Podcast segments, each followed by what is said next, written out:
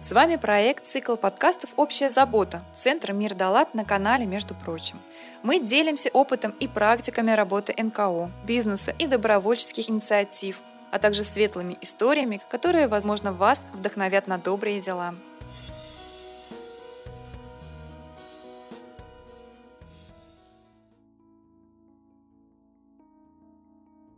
Здравствуйте, с вами Евгения Троицкая, и вы слушаете подкаст «Между прочим». Сегодня у нас в гостях председатель правления межрегиональной благотворительной общественной организации пациентов с патологией гипофиза «Великан» Екатерина Андрусова. Екатерина, Здравствуйте. Здравствуйте, дорогие друзья. Наверное, уже сложилась такая прекрасная традиция, то, что все наши гости рассказывают немного о своем фонде. Расскажите, как появилась такая идея создания фонда и сколько вы уже лет существуете? Про нашу организацию «Великан» могу начать рассказывать о том, что нам в этом году исполнилось 10 лет. Уже 10 лет мы объединяем пациентов с диагнозом акромегалия по всей России. За эти 10 лет была оказана не только адресная помощь, но и помогали мы решать системные вопросы по всем регионам России. Сделали очень много, включая то, что за эти 10 лет мы создали всемирную организацию пациентов, в настоящий момент в которую входит 41 страна. И в каждой стране есть организация, которая объединяет пациентов с патологиями гипофизы. И мы как бы выступили с инициативой объединить все эти страны. И сейчас уже пять лет мы проводим всемирные саммиты. Компания наша тоже называется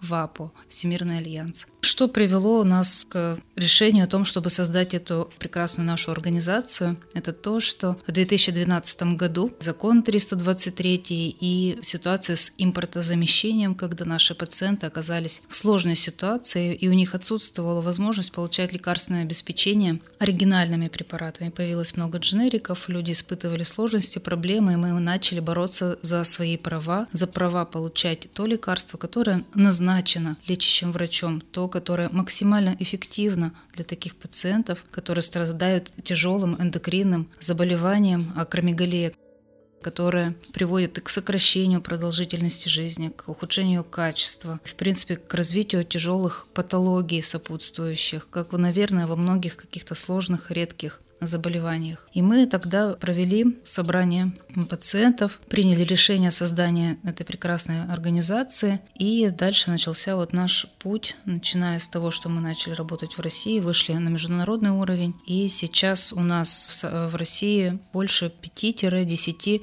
представительств в регионах, где мы при поддержке фонда Потанина смогли а, сформировать а, группы пациентов, выделить лидеров инициативных групп, обучить их навыкам работы в регионах, каким образом они могут решать свои задачи на региональном уровне, потому что такие возможности есть. Мы можем помочь на уровне федеральных каких-то вопросов, на уровне региональных крупных городов. В других городах пациенты могут сами действовать и сами решать свои задачи. Самое лучшее представительство это у нас в Новосибирске, в Екатеринбурге, в Москве объединяем пациентов, в Ростове-на-Дону, в Краснодаре, в Иркутске, в Кемерово. И вот таким образом так вот группы пациентов объединяются. А поскольку заболевание обусловлено изменением внешности, люди, у которых есть патология гипофиза, они очень сильно могут э, измениться внешне, когда они, ну, условно, превращаются в шреков, превращаются в фион. Там у женщин вырастает нос, скулы меняют свою форму лицо становится менее, наверное, привлекательным в каких-то моментах. И мужчины испытывают какие-то проблемы со здоровьем. Но что все это э, в комплексе дает социальную изоляцию? Люди прекращают общаться, сокращают, может быть, может прекращают вести какой-то активный образ жизни. Кто-то теряет работу, потому что в силу диагноза не может выполнять те функции, которые выполнялись раньше. Поэтому объединение пациентов в регионах достаточно важное в деятельности организации, которую мы сейчас осуществляем, обучая лидеров, объединяя пациентов. У вас достаточно обширная деятельность не только в регионах, так вы еще вышли на международный уровень. То есть это достаточно большая работа проделана. И сколько людей охвачено при этом? Да, у нас Всемирная организация ВАПО, она действует уже автономно, они сами привлекают средства, мы входим в состав директоров и уже сами, как обычно, как участники, принимаем участие в наших встречах. Наши встречи сейчас проходят онлайн, что делает работу более эффективной, позволяя привлекать уникальных специалистов со всего мира, которые рассказывают все новшества, исследования, разработки, которые проходят на мировом уровне и могут быть, как эта информация быть доступна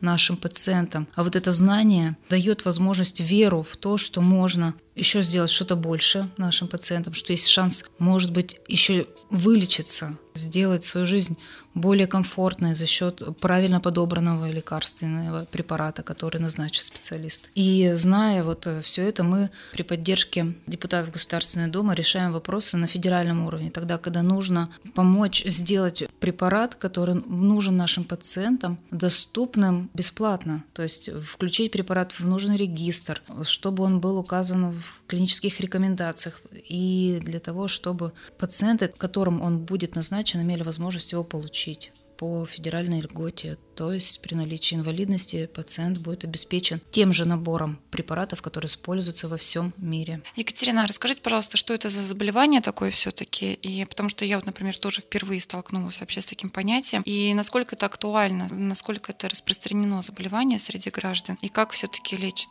Заболевание акромегалия если конкретно сузиться до него, это заболевание вызвано патологией гипофиза. Это доброкачественная аденома, которая образуется в гипофизе и оказывает на него какое-то давление, влияние и начинает сама вырабатывать избыток гормон роста, который в организме становится избыточным. Избыточный гормон роста приводит к тому, что в молодости человек, э, ребенок растет, растет и превращается в гиганта. Тогда, когда зоны роста закрываются, пациент, человек э, начинает расти внутри у него начинают расти то, что может расти. Это мягкие ткани, это начинают увеличиваться хрящи на суставах. Меняется очень сильно сердце, потому что оно, будучи мышцей, начинает разрастаться, а клапан при этом остается таким же, и возникает сердечная недостаточность. И наши пациенты в большинстве случаев, известно нашим медикам, что эта болезнь приводит к смерти от э, сердечной недостаточности. Это также приводит к тому, что образуются полипы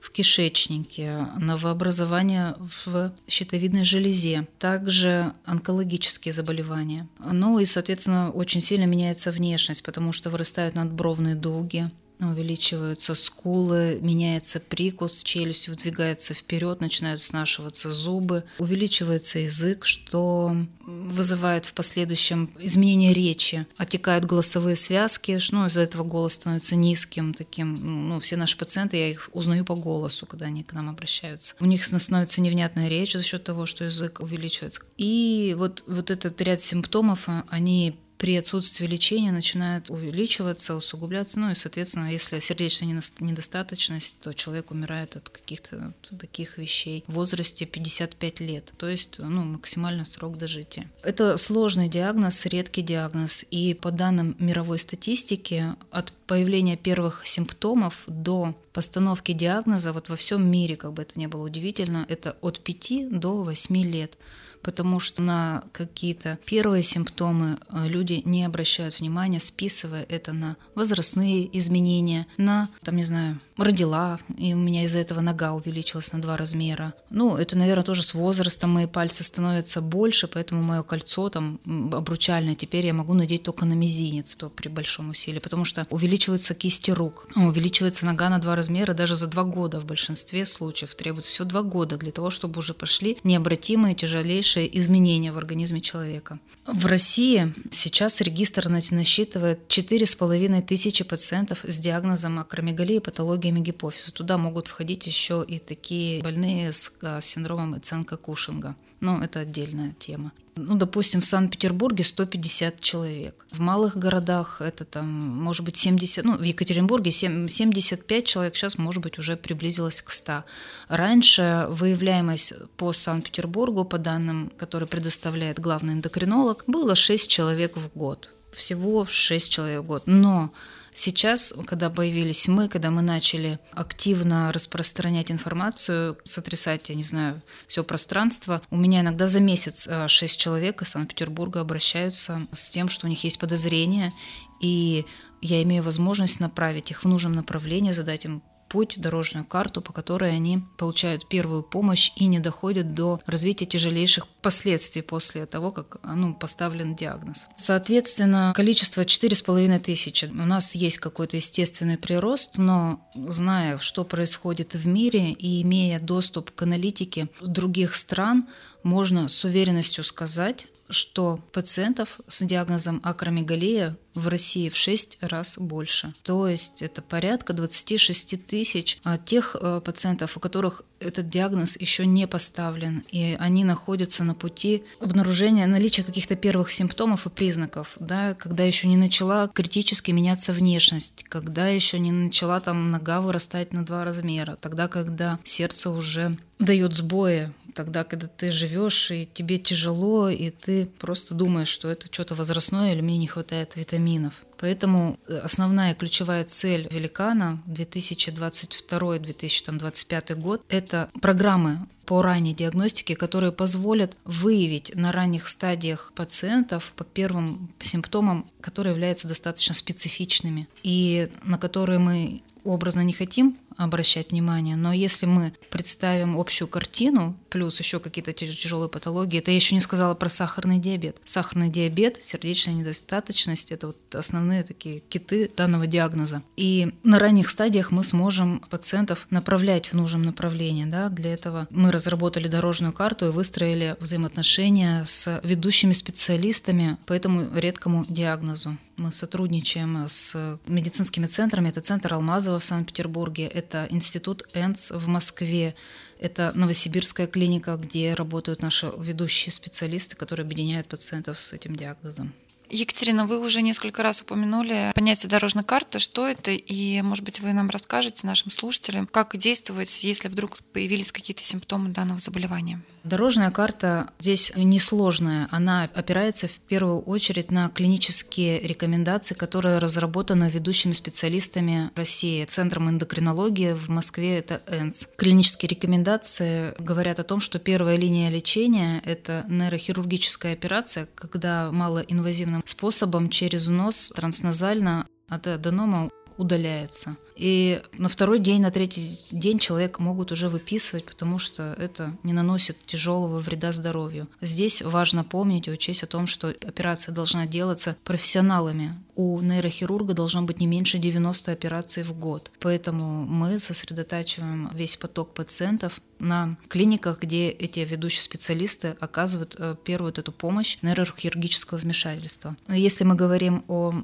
постановки диагноза, то, соответственно, при обнаружении у себя первых вот этих необычных ну, симптомов, которые могут в общей картине натолкнуть на мысль, а не диагноз ли у меня связан с патологией гипофиза, а нашим пациентам нужно обратиться в свою клинику по месту жительства к эндокринологу и попросить дать направление на исследование двух ключевых гормонов. Это гормон соматотропный гормон СТГ и инсулиноподобный фактор роста – 1 или самотомедин. В рамках ОМС пациент может сдать бесплатно гормон роста СТГ, и, соответственно, в некоторых регионах это можно сделать бесплатно.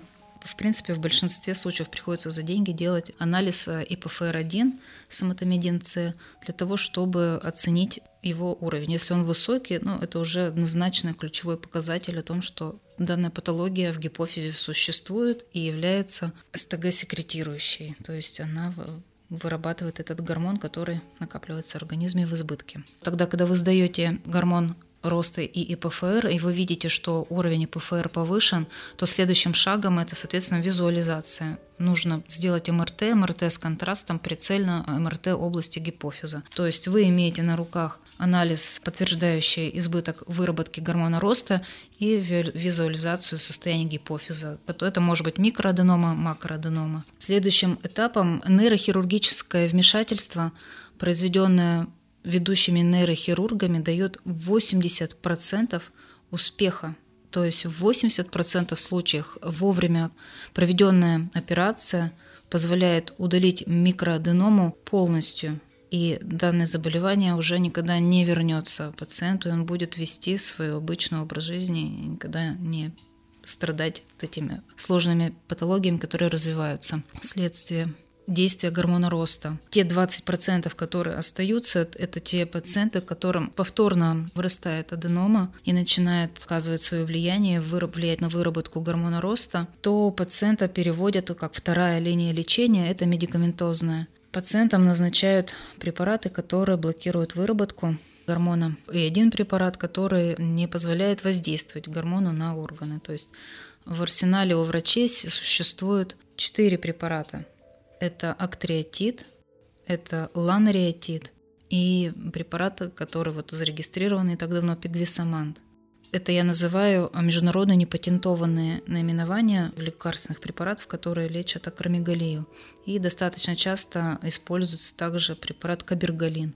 Все препараты, которые я сейчас перечислила, актериотид, ланреотид и пигвисамант, они входят в список жизненно важных лекарств, которыми обеспечиваются пациенты бесплатно. И третья линия лечения – это тогда, когда уже ничего не помогает. И сейчас вот в мировом сообществе считается, что это крайний случай.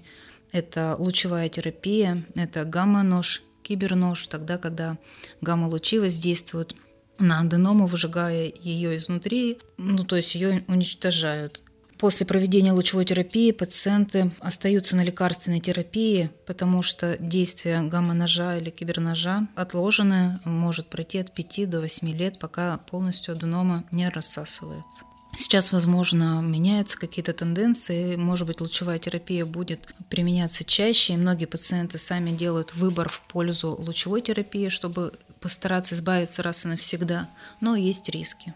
Потому что специалисты еще до конца не могут оценить, как лучевая терапия влияет, гамма-нож или кибернож влияют на продолжительность жизни пациентов. Катерина, давайте списком перечислим какие-то симптомы ярко выраженные, которые необходимо обратить внимание и уже идти к своему специалисту, к эндокринологу за помощью обращаться. Я постараюсь сейчас рассказать о всех этих симптомах, но какие-то из них будут совсем очень тонкие, да, а какие-то четко указывающие. Если мы разделим пациентов на группы, то мы сможем определить, допустим, если мы будем искать среди пациентов с сахарным диабетом, пациентов с патологиями гипофиза и с акромегалией, Тут, ну, такая более конкретно можно рекомендовать пациентам обратить внимание на то, как изменилась их внешность, как изменился размер стопы, как увеличились, не увеличились руки, насколько изменился прикус, появился ли промежуток между зубами, да, потому что кости черепа начинают увеличиваться, кость расширяется и появляется промежуток между зубами. Соответственно, обратить внимание на свой язык. Ну, у всех наших пациентов он достаточно большой, это визуально видно. Эти же симптомы относятся и к пациентам, у которых есть сердечная недостаточность. Нужно смотреть, насколько хорошо человек спит, на храп, на апноэ, во сне. То, что относится к симптоматике, это сужение полей зрения. Тогда, когда бывает аденома уже большая, она давит на зрительные нервы и сужаются поля зрения. Поэтому это тоже как бы офтальмолог, это один из э, методов диагностики при постановке диагноза. Ну, это такой мой любимый симптом, и мало кто задумывается. Гормон роста – это тогда, когда ты растешь. Кто во сне у нас э, растет? Это дети. Дети во сне летают. А когда тебе 40 лет, и ты во сне летаешь, значит, это говорит о том, что у тебя, возможно, идет избыточная выработка гормона роста, потому что он вырабатывается ночью. Поэтому ну, люди летают во сне, наши пациенты, многие это отмечают. Иногда первым симптомом является проблема с щитовидной железой и начинают искать там. Многие пациенты, у которых есть проблема с щитовидной железой, они даже внешне еще не изменяются, но происходят изменения вот эти внутри. Ищут причину, режут щитовидку, ставят онкологию, но мы уже трех пациентов в Санкт-Петербурге спасли от операции на щитовидную железу, правильно поставив диагноз. Потому что молодая красивая девушка сказали, вырезая щитовидку, у тебя там какие-то новообразования. Я говорю, сначала сходи к нашим специалистам, проконсультируйтесь и сдайте ПФР-1. И это просто фантастика, потому что мы попадали в точку. Девушки отказывались от операции и начинали лечить причину, то есть э, патологию гипофиза. Таких масса. Это допустимо, потому что это редкий диагноз, и не все специалисты способны его рассмотреть до тех пор, пока не начинает меняться внешность. Тогда, когда наши девушки становятся фионами, когда они потом рассказывают, что у меня ребенок спрашивает, мама, а ты что, Буратино, у тебя нос такой стал большой? А мама такая думает, да нет, это, наверное, у меня после родов, и поэтому так внешность у меня изменилась, потому что иногда заболевание проявляется после беременности. И, соответственно, дальше у нас болят суставы. Люди очень, наши пациенты жалуются на боли в суставах. Это, в принципе, первая ключевая тоже патология, которая развивается из-за избытка выработки гормона роста. То есть э, растет хрящевая ткань. Из-за того, что она растет, растет за счет избытка гормона роста, она растет стихийно, она растет буграми. И за счет этого происходит трение в суставах, болят локти, болят колени. За счет этого трения стирается хрящ. Это боль, это воспаление, и пациенты тоже ходят по кругу, пытаясь найти причину возникновения ну, этих проблем с суставами. А если мы копнем, что это есть результат выработки гормона роста, патология гипофиза вызванной, то мы тоже очень часто находим. Такое исследование проводилось в Москве. Уже доказано, что это прямо в точку, если мы будем искать среди пациентов, которые с обращаются с проблемами с суставами. Что еще? У подростков и даже у взрослых мужчин и женщин очень сильно сохраняется акне. Вот э, это большие некрасивые угревая сыпь. Многие женщины там посещают косметологов, пьют бифитум бактерии, там что только не делают, а они есть. И они никуда не деваются. И это было у моего мужа. История о том, что у меня муж тоже болен. И это было у моего брата. Это многие мужчины и женщины рассказывают пациенты, когда к нам обращаются. И слушаю их истории. И были угри. И, ну, не знаю, большое количество папиллом на теле, родинок, которые, ну, просто вырастают большими. И вот получается, что вот если взять там несколько вот этих пять, там, шесть симптомов, соединить их вместе, иногда очень часто попадаешь в точку. Когда я проводила активность, в... выступала на программе у Елены Малышевой «Жить здорово». После этого был просто какой-то шквал обращений, и мне поступали звонки испуганных мужчин и женщин такого формата. «Кажется, у меня акромегалия!» И вы не поверите, это было все в точку.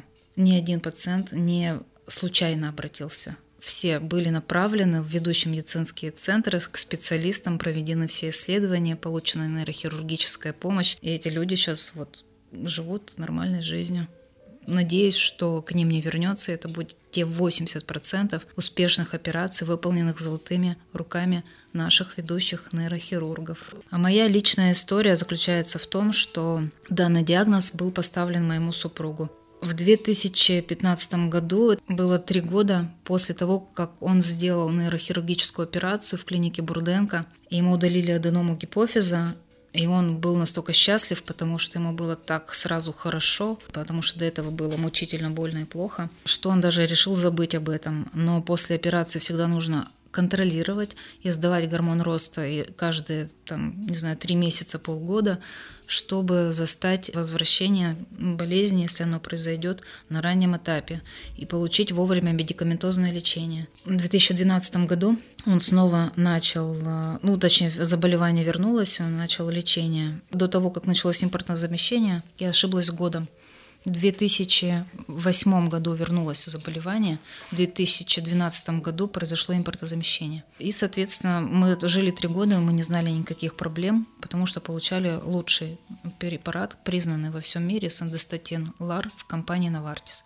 И, в принципе, вот до настоящего момента все было хорошо. А еще к симптомам я бы хотела отнести взрывной характер поведения, которое в агрессии возникает стихийно, вспыльчивость, и человек иногда не контролирует, очень может сильно ругаться взрывными импульсами. И когда я увидела это у своего мужа, мне было очень необычно увидеть такую особенность поведения, и потом я общаясь с супругой своего родного брата, услышала от нее те же жалобы и была очень удивлена. И посмотрев на фотографию своего брата, я уже заподозрила, что нет ли у него таких же проблем, потому что он начал жаловаться на суставные проблемы, проблемы с суставами. Я его попросила сдать гормон, Он сдал, и ему поставили диагноз акромегалия после проведения МРТ. То есть у меня в семье два редких случая, что, в принципе, уникально, по сути, во всем мире.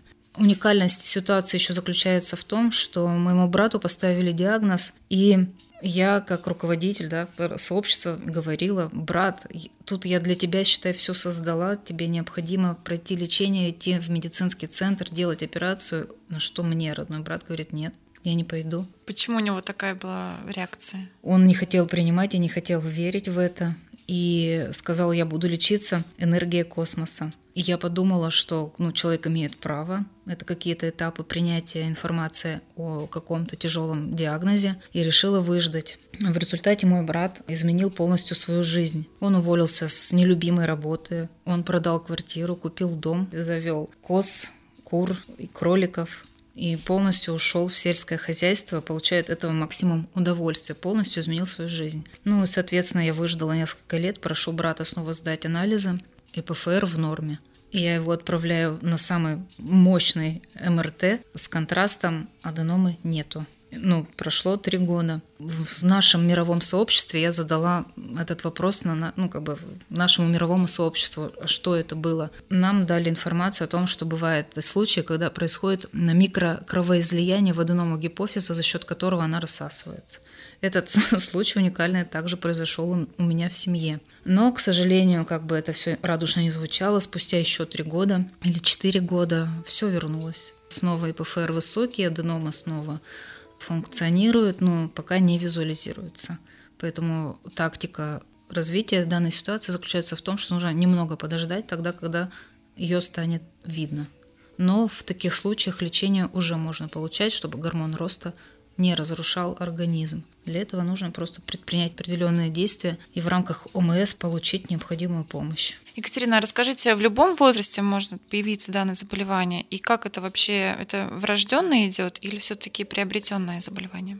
Диагностика акромегалии происходит в возрасте от 28 до 45-50 лет. Тогда, когда закрывается зона роста и начинают происходить изменения в организме уже внутри. До тех пор, пока вырабатывается гормон роста и человек растет, это все уходит в рост. Отклонение и патология акромегалия начинает развиваться после того, как зона роста закрыта. Получается, что данное заболевание присуще только взрослому работоспособному населению, там, не знаю, на пике своей жизненной активности. Это может нанести такой существенный вред. Также у Елены Малышевой мы рассказывали о том, что данное заболевание может быть диагностировано и у подростков. У подростков около 13-14 лет, тогда, когда они начинают интенсивно расти. И мы приглашали ведущего нейрохирурга Григорьева Андрея Юрьевича, который ну, рассказывал и разъяснял какие-то ситуации, связанные с подростками. Да, это может быть и у подростков, тогда, когда подросток начинает интенсивно расти и выходит за какие-то нормы и пределы, за нормы роста в этом возрасте. Для этого необходимо оценить ситуацию и проконсультироваться со специалистами и точно так же сдать инсулиноподобный фактор роста 1, если есть какие-то подозрения. После выхода передачи в эфир мы выявили 25 подростков с проблемами а, со всей России. Это просто уникальнейший случай, я считаю. И все они были направлены в отделение детской эндокринологии Института ну, ЭНС в Москве. То есть это может начаться в подростковом возрасте, но пик проблем, которые появляются, это у взрослых людей. Заболевание не, явля... не признается генетическим, но среди всех выявленных пациентов 1-2% это когда оно является наследственным. И эти вопросы тоже изучаются в институте ЭНС в Москве. И все люди, у которых, возможно, было, не знаю, Мама с аденомой гипофиза, и вот у нас сейчас направлен в ЭНС парень, который сказал, у меня то же самое. То есть тоже есть случаи генетики. Дорогие слушатели, в описании эпизода будут все ссылки на великан. Если вы вдруг у себя заподозрили какие-то симптомы и появились такие маленькие маячки, обязательно обращайтесь за помощью в данную организацию. Не забывайте на нас подписываться. Мы находимся на всех платформах, подкастах. Екатерина, я начала наш выпуск со слов, то, что каждый наш гость рассказывает немножко о своей организации. Сложилась такая прекрасная традиция, но это не единственная наша традиция. У нас есть еще одна, когда мы даем слово, и вы все, что хотите сказать на душе, все, что у вас на сердце, нашим слушателям, вам слово. Спасибо. Я надеюсь, что информация, которую я сегодня озвучила, будет очень полезна для многих из нас, из тех, тех особенно для тех 26 тысяч, которым стоит обратить внимание на свое здоровье, обратить э, внимание на свои такие тонкие моменты и сложить это все в общую картину и дать возможность помочь себе на ранних этапах. А также призываю посмотреть вокруг. Может быть, вы увидите среди своих друзей тех, у кого внешность изменилась там, за несколько лет.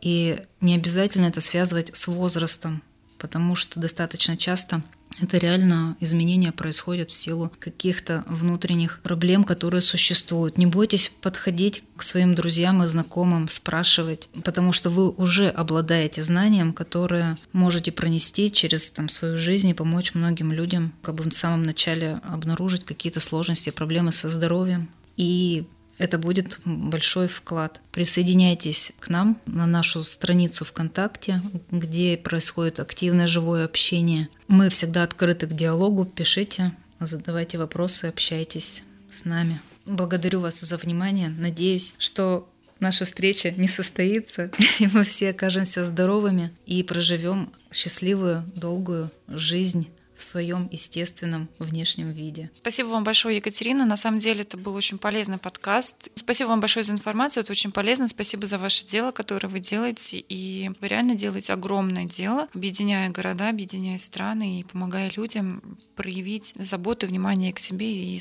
тем самым сохранить жизнь. Спасибо большое. Спасибо вам пришло время прощаться. Как всегда, с вами была ваша команда и путеводитель в мир добрых дел, а именно я, ведущая подкаста Евгения Троицкая, технический директор Григорий Белов, автор и продюсер Алексей Сухов, звукорежиссер Сергей Кузнецов, инженер проекта Александр Белов и гостья сегодняшнего нашего выпуска Екатерина Андрусова. Всем спасибо, до новых встреч. Екатерина, до свидания. До свидания.